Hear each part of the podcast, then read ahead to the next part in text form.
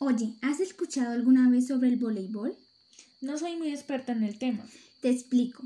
El voleibol es un deporte que se juega con una pelota, formado por dos equipos, cada uno de seis jugadores, separados por una red.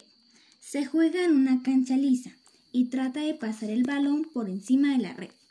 El balón puede ser tocado con golpes limpios, más no parado, sujetado o acompañado. Características del voleibol es que tienen que ir rotando sus posiciones a medida que van consiguiendo puntos. Suena muy interesante. Me gustaría practicarlo. ¿En qué nos beneficia este deporte? El voleibol tiene múltiples beneficios, como mejorar la coordinación y concentración, ayuda a estar en forma, optimiza la oxigenación del cuerpo. Además, mejora la tensión arterial, el ritmo cardíaco, entre otras cosas. Entiendo. ¿Y este deporte tan fabuloso es antiguo?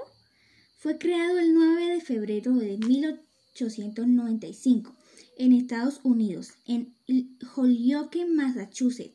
Quien lo inventó fue William Morgan. Fantástico, voy a empezar ya a practicar este deporte. Gracias por tan valiosa información.